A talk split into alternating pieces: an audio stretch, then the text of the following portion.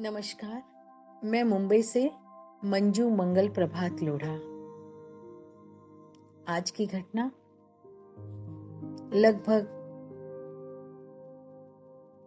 तीस साल पहले की होगी, जब मेरे दोनों बेटे बहुत छोटे थे, दस साल और साढ़े आठ साल के दोनों थे।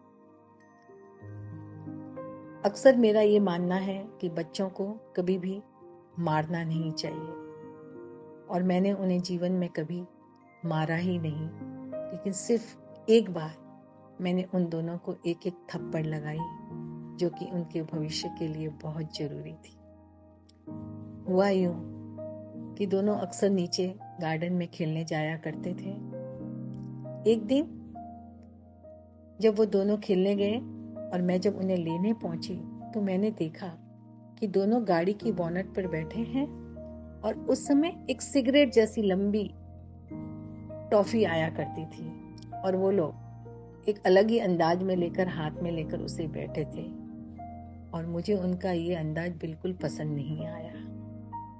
और मैंने उनके हाथ से वो टॉफी ली और उन्हें एक एक थप्पड़ लगाया कि बेटा, ये सही ढंग नहीं है इस ट्रॉफी को खाने का। मेरे मन में दुख बहुत हुआ कि क्यों मैंने नाहक बच्चों को मार दिया। लेकिन ये उनके भविष्य के लिए बहुत ज़रूरी था। और वो दिन है और आज का दिन है, मेरे बेटों ने कभी ज़िंदगी में पान और सुपारी तक नहीं खाई।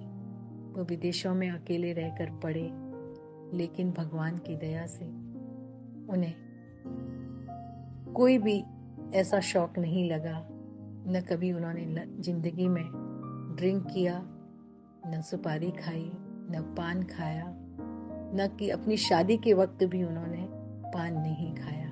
और आज भी उन्हें ये पता नहीं है कि सुपारी का स्वाद क्या होता है।